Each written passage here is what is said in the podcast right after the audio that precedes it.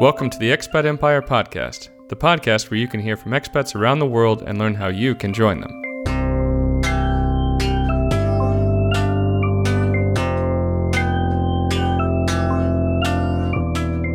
Hi, everyone. Thanks for joining us today on the Expat Empire Podcast. Before we get to the interview, I want to remind you that we're offering a free consulting call to anyone interested in moving abroad. Whether you're thinking about retiring somewhere warm, starting an international career, or becoming a digital nomad, we're ready to help you think through the next steps in your journey. Send us a message at expatempire.com to schedule your call today. With that said, let's start the conversation. Hey, Kathleen, thanks so much for joining us today on the Expat Empire podcast. Hey, David, thanks for having me. Yeah, it was great to connect recently and really love what you've been able to do here in Portugal and, of course, your experience traveling around the world as a digital nomad. So, really excited to jump in the, into that conversation today and share it with all of our listeners as well. Likewise. awesome. Uh, so, as a good place, I think, for us to start, if you could just give us the highlights of your adventures so far. So, where you're originally from, where around the world you've traveled to or lived in so far, and of course, where you are right now, that would be great. Oh, that's a long one. Okay, so I was I was born in California, Southern California. Uh, but when I was five years old, my family moved to Manila, Philippines, which is where we're originally from. So I pretty much grew up there. Um, and then after university, I moved to the San Francisco Bay Area. Um, so that's the most recent, I guess, like home base that I've had. Um, my now husband and I were there for for about five years. And then in 2018, we sold all our things, decided to do the whole digital nomad thing. So we were traveling all around until we finally settled down here in Lisbon, Portugal, which is where I'm calling from today. Awesome. Yeah, that takes us through a lot of adventures there. And it's interesting that you said uh, that you kind of grew up, I think you said from around five years old in the Philippines. And so, um, you know, how, how was that experience coming from? I mean, obviously you were quite young, so I'm sure some of it's a bit spotty in your memory, but in totally. terms of, you know, making that transition and then furthermore, you know, how did you get the opportunity or, or make the decision then to move to the San Francisco Bay Area after your university years? Yeah, absolutely. Well, transitioning as a kid, yeah, as you said, like there's there's not too much say that I had in moving at five.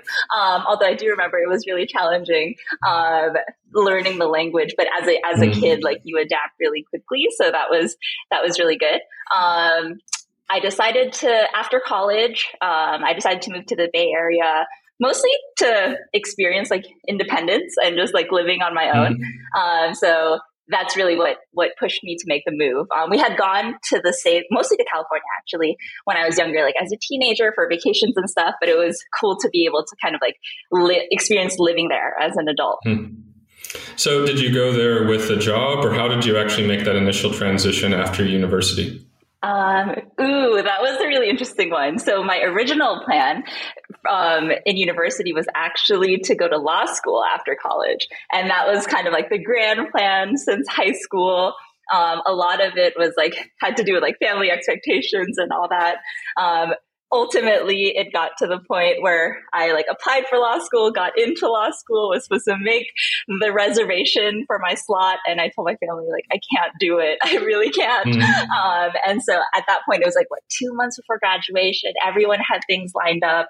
I clearly didn't because I was supposed mm-hmm. to go to law school. And so I was at that crossroad where I was like, well, um, since I don't have anything lined up, I might as well like take the opportunity to see what else is out there. And I had visited San Francisco my junior year and attended a tech entrepreneurship conference. I was like, oh, tech could be interesting. Like that's something that's like completely outside the realm of possibilities that I was initially thinking about. But since I don't have anything lined up, we might as well give it a try. And so mm. that's how I ended up in the Bay Area. Mm. And what kind of work were you doing there originally? How did you get your start? Yeah. So I started out in the education technology space as a marketing intern. Um, and then kind of event, it was, yeah, I started as a marketing intern and ended up doing a lot of like marketing collateral, even though my background isn't really in design, but that's kind of like mm-hmm. how I got into it and got really interested in it. And then eventually I was like, ooh, design is really fun. I really enjoy doing it. I don't have any like technical training in it, um, but was able to get a mentorship from the des- like one of the designers in the company. So I ended up doing like a lot more design as a marketer and then eventually transitioned over to the design team. So I was then mm-hmm. doing product design like UX UI for that same company. Nice. And so uh, I believe after that you had an experience of just deciding to essentially start your own business, I suppose, with your now husband. I'd love to hear the story about that and course, the you know uh, where the idea came from, how you made it happen, how you got the courage to go out there and start your own entrepreneurial journey. Yeah, totally. So ooh, I forget the year. Uh, when was that? But at some point, like after working at that company for a few years, um, I do come from a family of entrepreneurs, so that has something that's something that's been in the back of my head and something that I've always wanted to try. And then there was a time when my husband and I had an idea that we wanted to work on together. And so it was kind of like a, you know, I wouldn't say spur of the moment, but it was kind of like it was it was a long time coming, and it was just like okay, maybe you we just had to like take the leap. Um, so yeah, we were actually working on a different idea. It's not Design Stack, which ended up being kind of like the main business that we ran um, for a few years. But basically, we, we wanted to work on a digital marketing boot camp. Um, so that's the idea that we got started with. We both quit our jobs. We were working on it. It didn't end up quite working out how we expected. And so, like six months later, we were burning our savings in the Bay Area, which is not safest place to live. Um, but we really enjoyed like the freedom and autonomy that came with running your own business. So we were like, how can we continue doing this? Like, you know, we weren't surprised that our first idea didn't work out. Mm-hmm. Um, and we just wanted to kind of like keep trying. So then we figured like, you know, it would be really hard to balance starting your own business with having a full time job. So, how can we kind of like make money to support ourselves while we try and give this thing another shot?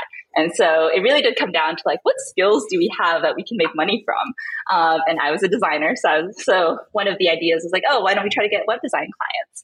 Mm. Um, so, yeah, we basically got started by asking some friends if we could build websites for them, like, you know, friends who like needed a portfolio or friends who had a business.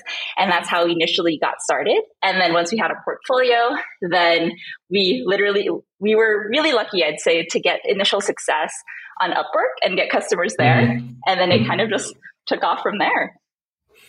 Do you have any tips for people to get started on a platform like Upwork? I mean, maybe it's different today than when you started, uh, you know, but these these platforms can be challenging, I think, to start out. At least that's the sense I get. So, if you have any thoughts about maybe how you were able to really stand out from the crowd, even when it's, you know, uh, or I should say, especially when it's this global, uh, you know, uh-huh. marketplace, right? Um, it would be great just to hear your thoughts. Yeah, especially on something like web design. I, one thing that we did was we were pretty specific. So we mm-hmm start we found a platform called Squarespace, which is now really popular, but at the time I think was like still in its like not early phases, but it wasn't as popular. But basically, we specialize. I think my my my tip for people who are trying to get started on a on a platform is to be very specific. Um, mm So for us, it was like, oh, you know, like we build Squarespace websites, and so that's a differentiator already. Like we didn't build on any other platforms but Squarespace. mm Um, so that really helped us. And then eventually, I would say that like after doing that for a few months, a year, I felt like we weren't even niche enough um, mm-hmm. to later then mm-hmm. find out that there are other people who are like, oh, I do Squarespace websites for dog trainers, or like I do Squarespace websites for like you know specific types of restaurants. Um, and so I think like just I think that helps with like recall. Um, we eventually became mm-hmm. known as like expert Squarespace designers, but very like broad. Like it was pretty broad. Um, we eventually mm-hmm. kind of like narrowed down into professional services. Um, but yeah, I guess that would be my tip. Like it's easier to like start start niche and then expand out, um, and it helps you kind of like establish a name or become memorable in a way. Did you find that you really loved the work, or was it more a mix of, you know, obviously you were fine with it on some level, but it obviously also gave you that lifestyle that you were looking for as well? So I'm curious on how you, you know, thought about that or balanced your mm-hmm. uh, ambitions as an entrepreneur uh, relative to the lifestyle that you were trying to develop. Totally. I ended up loving it. Um, yeah, mm-hmm. when we first started, we were like, oh, this is like going to be temporary. It's going to give us a source of income while we figure out what's next. But then it actually ended up, we in, ended up investing in the business, building mm-hmm. up the systems, um, investing in like the client experience and how we handled all our projects. Um, it was really fun. Um, I would say like the, what like one thing that we really enjoyed about um, creating Design Stack was like productizing the services, which mm-hmm. we felt was like pretty different in the space, like having like set packages, being very like transparent about pricing, um, doing a lot of our work asynchronously while I felt mm. like a lot of other designers would do like feedback calls for like every single milestone. So mm. we kind of like played around with those things. Um, mm. and so yeah, I guess design stack went from like, you know, a side thing, source of income while we try out other ideas to like the main business mm. that we worked on for, um, it ended up being about five years. So we were like, it also does come with, you know, like I guess on the flip side of that, while we were trying to grow the business, it was also challenging. Um, I think with a lot of like creative services is pretty challenging to scale. Um, mm. I was like our main design. Well, I've always been our main designer, and it was really hard to like mm. um, grow the team. We were always kind of like caught in the middle between like you know growing like a big agency versus like being able to um, figure out other ways that were that, that that were more scalable in a way. Um, we ultimately decided for uh, I guess like when was that? Maybe at around year three, we decided that we would keep Design Stack as like a business between the two of us, and mm-hmm. it became like our. Then we were like, oh, let's use Design Stack and experiment with other ideas. Mm-hmm. Um, and so that's kind of led to a few other projects, Border being one of them. okay, great, great. So, uh, of course, you're in this scenario now where you're able to make your full time incomes from Design Stack, and uh, you know you're, I guess, still there in the San Francisco Bay Area. But of course, you decided to become digital nomads and start that experience. So, where did that idea come from, and how did you make your first steps? Yeah. So after running the business for about a year, we realized that we never met with any of our clients. Uh, we, we worked with mostly US based clients, a lot of them actually from California. Um, but everything was managed remotely. And so, yeah, mm-hmm. after doing that for a year, we were like, oh, it would be really fun if we could do the whole like travel and work thing. Um, at the time, it wasn't that popular. I think it was actually like quite weird that we were doing this. A lot of our friends mm-hmm. from, from the Bay were like, mm, okay, well, that sounds kind of cool for you. Uh, mm-hmm. right. So, and I mean, we were really excited about it. So we just decided to to take the leap. Um, and so, yeah, we were like, there's nothing really holding, you know, like tying us down to the Bay Area. We were both really curious about living abroad. Um, and then we had the, the means to do so. So mm-hmm. we figured we should give it a shot. Do, do you think that that interest in trying to, you know, live abroad, as you said, also came from your international experiences across different countries growing up, or was there, you know, was it just purely something as simple as well? There's a lot of interesting cities and countries out there. Let's go see them from almost more of a travel mindset, or was there just you know, what did you find to be ultimately your main motivation to make that leap when the people around you, a lot of them are giving you a strange look, right? totally, totally. I think a lot of it did come from like having moved from Manila to California after graduation. There's so much that you learn from like just being mm. in a new environment and being thrown out of your comfort zone that I was really curious to like put like you know do that do that more um, california was becoming comfortable you know we had like amazing friends. It's a great place. Um, but we, I, I was personally kind of like itching for like that next like adventure mm. and like new challenges. Mm. Yeah, makes sense. So you set off on your way, and where do you decide to go to first? How do you even think about structuring a trip like that in the absence of, well, real structure, let's say? So how, how did you think about where to go and how long to spend in each of those places? Totally. So we started just by listing out all the cities that we wanted to experience living in. And of course, that was like a really long list.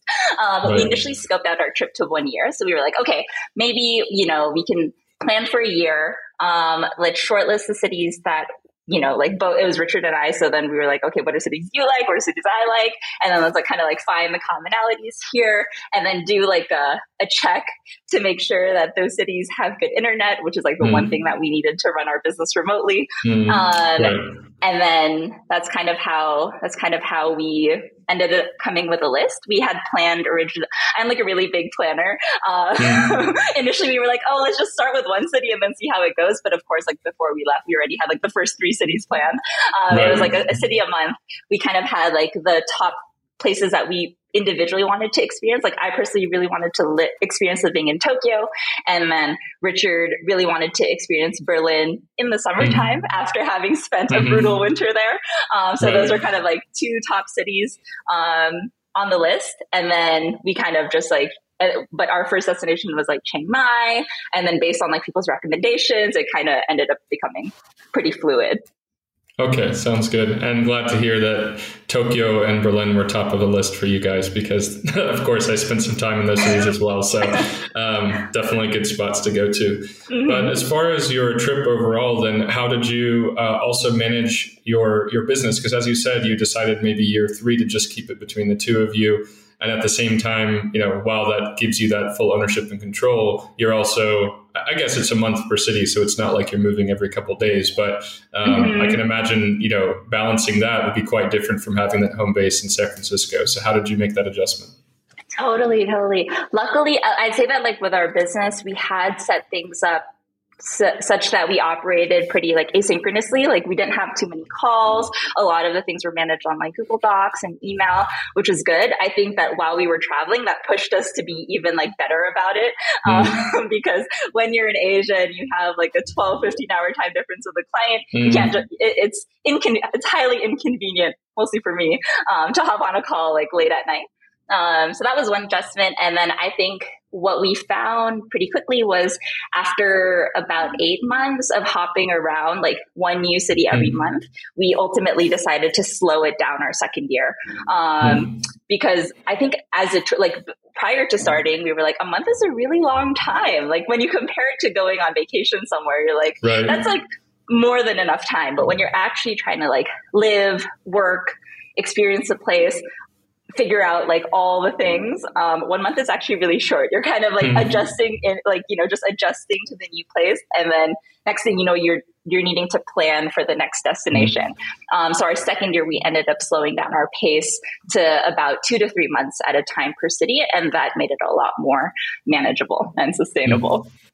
How did you manage your accommodation during that time? I mean, maybe it was as simple as finding somewhere on Airbnb, but if you need to find a place for a month, two months, three months, mm-hmm. Um, and at those usually inflated prices, I can imagine it gets more pricey. You know, maybe your cost of living overall is lower, but if you have any tips on how, or, or experiences related to that to find maybe the right spaces that also had good workspaces for you, or if you use co-working spaces and so on, it'd be great to hear about that. Yeah, yeah. So we, mo- I'd say that we mostly used Airbnbs, um, but in cities that were more expensive, let's say like in Taipei, um, we actually experimented with co-living, which was also, mm-hmm. which was very interesting, where you basically like have your own space, but then there's dedicated like common areas and sometimes you know that space had like limited workspace so you did have the option of like working in the common area um, yeah, so that's that's kind of challenging. I would say we got an Airbnb in Tokyo, and it was like the most expensive we've paid in accommodations by mm-hmm. far throughout that whole trip. Um, but yeah, I guess in terms of finding accommodations, like searching in advance is helpful. And then one thing that I learned is that you can actually negotiate on Airbnb. mm Um, so mm when you're staying in places for for a month or so, um, owners are are likely to give discounts because mm-hmm. you know you basically secure that whole month for them. Um, so we found some success in that and have been able to save a couple, you know, like some amounts here and there. Yeah, no, that's a good tip. Uh, definitely something I like to share with people as well because that's mm-hmm. also come in handy for us.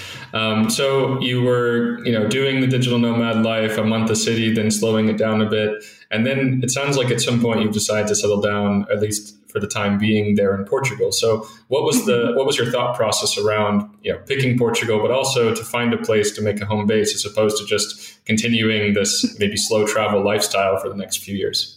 Yeah, totally. So coming up on our third year, we, you know, we were still really enjoying the traveling, but we wanted to find more of a home base where we could stay for more than the three months that typically comes like standard with a tourist visa.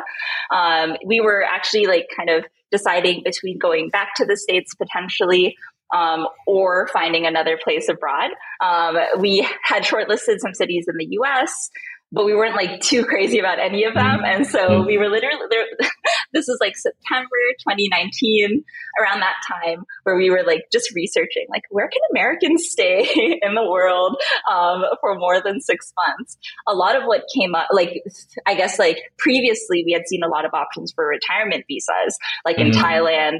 Um, but there's typically an age minimum. And so, anyway, mm-hmm. fast forward, yeah, in September 2019, we were doing some research and then we came across the Portugal D7 visa.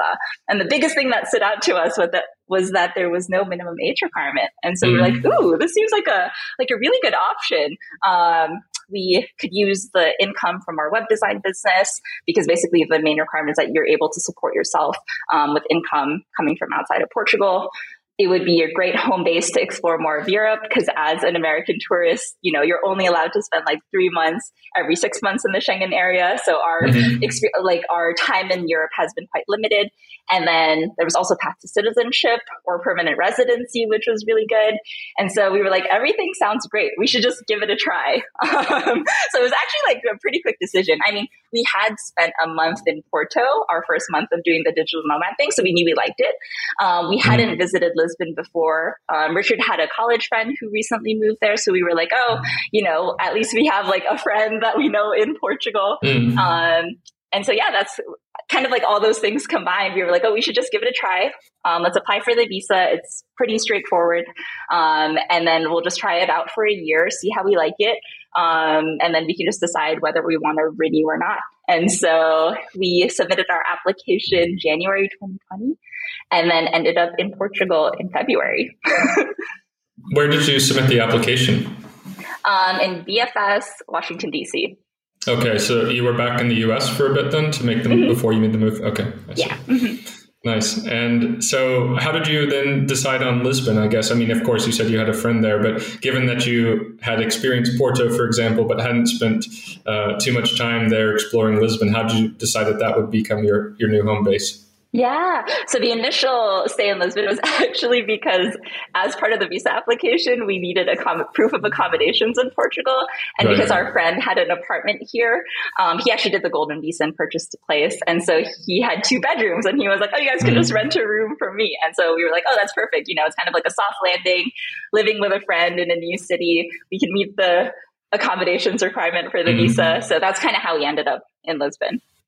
Nice. And so, of course, uh, it goes without saying that soon after that, uh, the pandemic hit. And so I'd be curious to hear your perspective on what it was like to be brand new in a country right around uh, the time that that happened. Of course, in my case, we moved in November 2019. So we, we had a couple more months on you, but uh, kind of went through, I'm sure, a lot of the same challenges. So we'd love to hear your perspective on it. For sure. Yeah. So we arrived February 2020 and having traveled for the past two months. we were so excited to have some semblance of a home base that when we arrived in Lisbon, we were basically like homebodies for the first two weeks. Um, un- you know, like unknowingly that like two weeks later, everything would shut down. Hmm. Um, so yeah, I guess our experience of Portugal pre-COVID has been quite limited. Um, the shutdown was really interesting. We were fortunate to live with a friend, um, so mm. that was quite fun to just kind of like have a di- company, additional company. Like Richard and I had each other, which was great. But then we had like a third friend that we could like cook with and mainly cook with. I'd say that yeah. was like our main activity during during the lockdown. Um, so yeah, I think our experience of Lisbon has been very interesting so far. We spent the first five months in Lisbon, but then after that, we were like, you know, why don't we just take this opportunity to see more of the country? Because there wasn't there wasn't really much going on anywhere.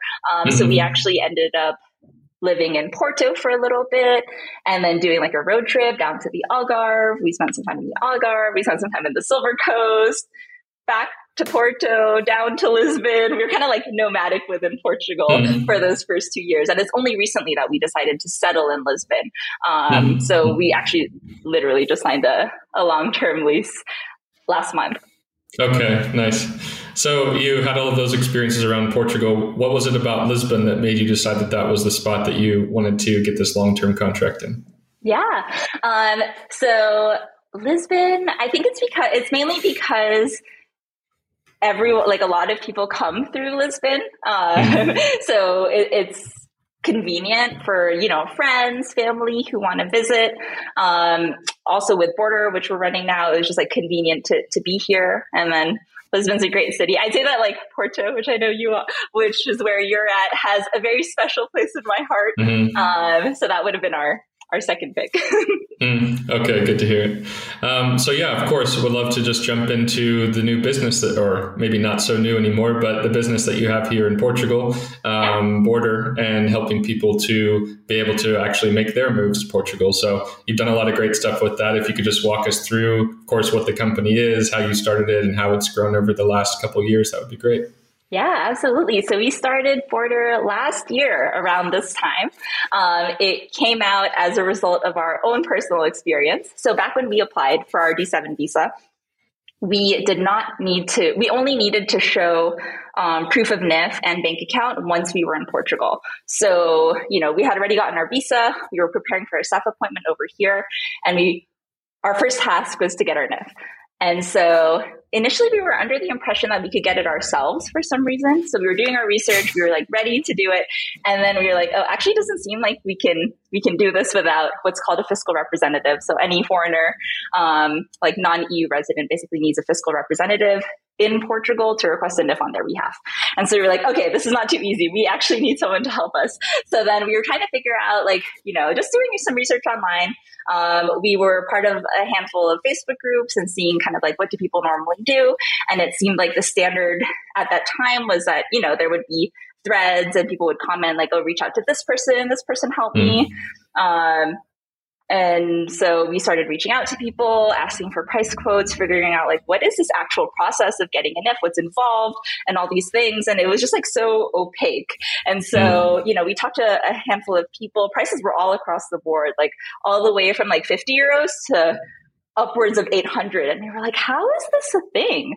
Um, mm-hmm. anyway we ultimately were pressed for time so ended up hiring an agency to help us get our nif um, like someone we had worked with before. And so we were able to get that done um, pro- like went through with you know the other requirements for a SEF appointment, did our SEF appointment, and then fast forward. So this is kind of like percolating. That was just like our experience.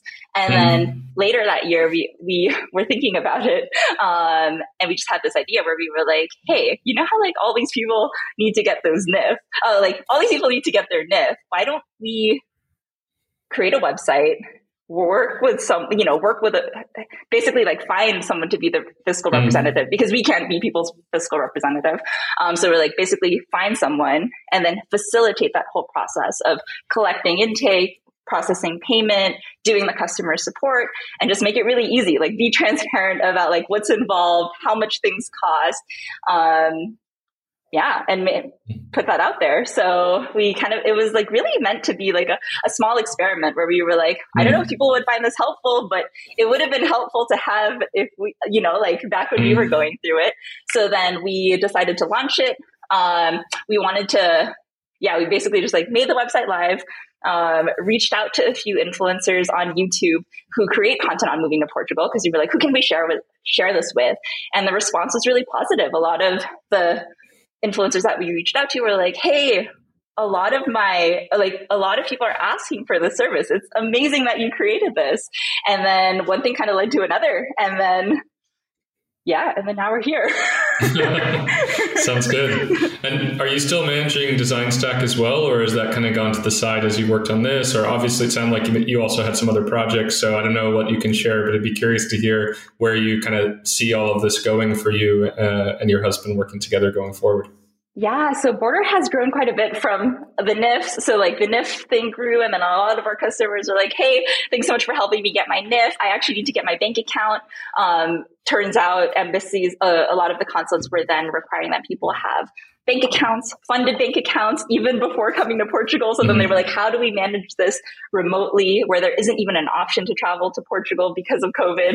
Um, mm-hmm. And so we decided to take that on, eventually set up our bank account service. So anyway, Border has, has like really grown and ended up taking a lot of time. Uh, so, and it's really exciting because there's like so much opportunity um, and so much that we can do. And there are there, there. I feel like in the past few years, Portugal has really increased in popularity, and we do see a lot of people moving. Um, so, I guess just to answer your question in terms of where Design Stack falls in this now, um, we have decided we've kind of put Design Stack on pause because I'm like the only designer mm, in Design right. Stack. So now I'm um, focusing all of my energy on on Border, and of course Richard is as well. Nice. And so, yeah, just how do you kind of see Portugal evolving here as a destination for, of course, for nomads like you were at the time, but but more importantly for people who want to settle down somewhere, especially in the EU. Um, you know, it. How do you figure that it's gotten this prominence in the space? Even you know, I felt like it wasn't even at the point that it was when I uh, when we came here in 2019. You know, same kind of thinking that you had, the same about the same time frame, and uh-huh. suddenly uh-huh. it seems like it's top of mind for everyone. So how do you think it's developed and, and where do you think it'll kind of go from here if you have any sense of it? Totally. Well, I think, I mean, you being here and me having been here for the two years, I, I can definitely see why it's so popular as as a place to live. Like the quality quality of life is so good. The weather is gorgeous. I don't know how it's like 19 degrees in February and yeah. like sunny and blue. Um, so it's like really like moderate climate. The people are so friendly, so warm. I think it's really expat friendly. That's like actually one of the most surprising mm. things um, for me having moved here, like how easy it is to kind of just like integrate. Um, I'm learning Portuguese very slowly. Um, the level yeah. of English is like really high, especially in the bigger cities. But then even if you aren't able to communicate in, you know, even though you aren't able to communicate, the people are just like so friendly and warm and patient and welcoming, um, which is, which is so nice as a, as a foreigner moving to a new city. Um, the produce is good. The healthcare is good. I don't know. Like there are, of course, it's not. It's like you know, there you have to take that with a grain of salt. And of course, there are also cons, but I think generally, um, as a country, it's a very comfortable place to live in. And I can see why it's attractive, both for like retirees and remote workers alike. So it sounds like you've signed on to a long term lease there in Lisbon. Do you figure that you'll be here in Portugal for the foreseeable future? You know, what are your thoughts? And also, you know, do you have any of those, uh, I don't know, underlying motivations to get back out on the road more so uh, like you used to in the past, or, or are you pretty, you know, satisfied and, and settled here in Portugal? Yeah, Portugal is definitely home now. Um, so I do see us being here for the foreseeable future. I do miss traveling, I will mm. have to say. Uh, the original intent was to spend like six to eight months in Portugal and then, you know, travel the rest of the time. Um, we both, Richard and I, have family in the US and in Asia. Um, so being in Europe is kind of nice, being right in the middle. And there's a lot of Europe that I'd still like to see. Kind of, kind of going back to earlier, where like we have, there actually isn't much of we've been pretty limited in the time that we've been mm. able to spend in Europe. Um, but definitely, like you know, those will be more of like week long trips or two week long trips while having Lisbon as our home base for the next few years. Sounds good.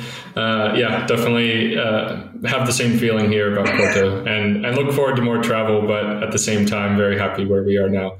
Um, I, sure. I, was just wondering, you know, in in sort of conclusion, if you had any final thoughts as far as people, uh, any advice that you'd give for people who want to try to, you know, maybe move to Portugal or just to become a digital nomad and and maybe scratch that entrepreneurial itch that they have. So, if you have any last thoughts or advice, we'd love to hear it.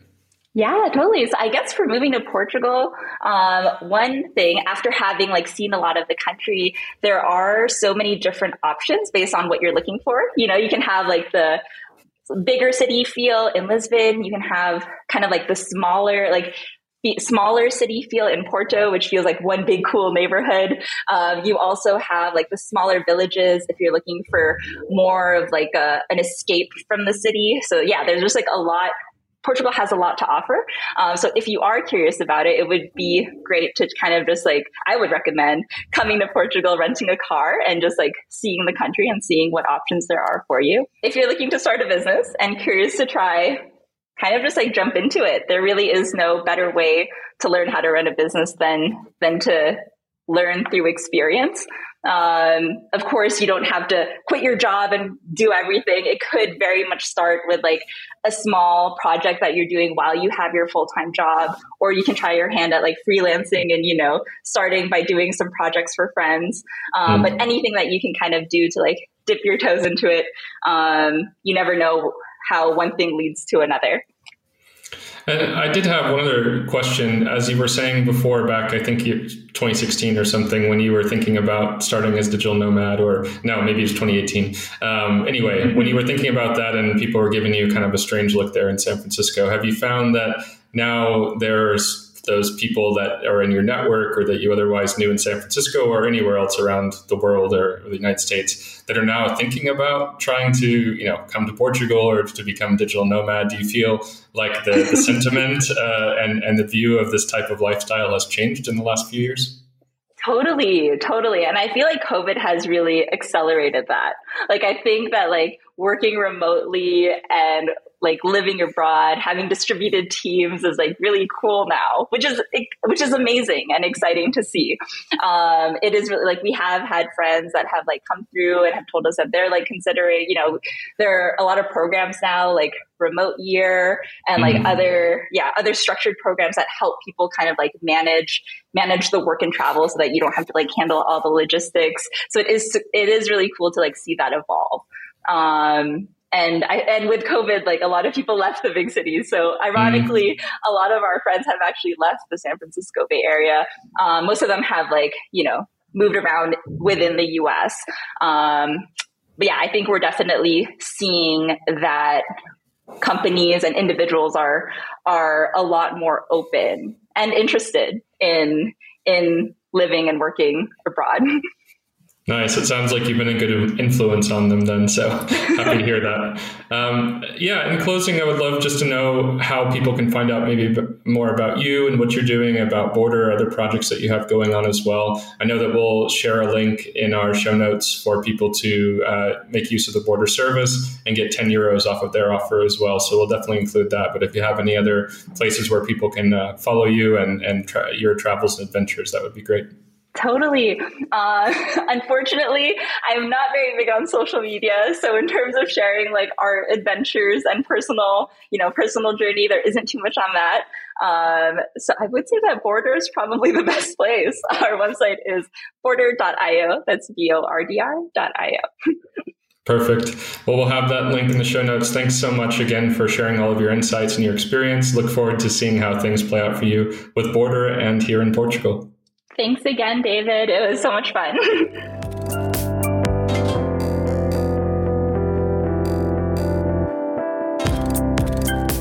if you enjoyed today's episode, please take a minute and give us a five star review on iTunes or wherever you listen to your podcasts. It helps new listeners find us and lets us know that we are putting out content that you appreciate.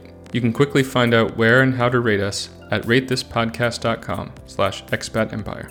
If you know anyone who would appreciate this podcast, Please tell them about it so we can continue growing the global Expat Empire community. Keep up to date on new Expat Empire podcast episodes by pressing the subscribe button in the podcasting app of your choice. You can also visit expatempire.com and sign up for our newsletter to get our free ebook, Top 10 Tips for Moving Abroad, right now. We are also on Facebook and Instagram at Expat Empire, so be sure to follow us there. We are currently offering free consulting calls to discuss your moving plans and how Expat Empire can help you to achieve them. Please visit our website to schedule your call today. Thanks for listening, and stay tuned for the next episode in the coming weeks.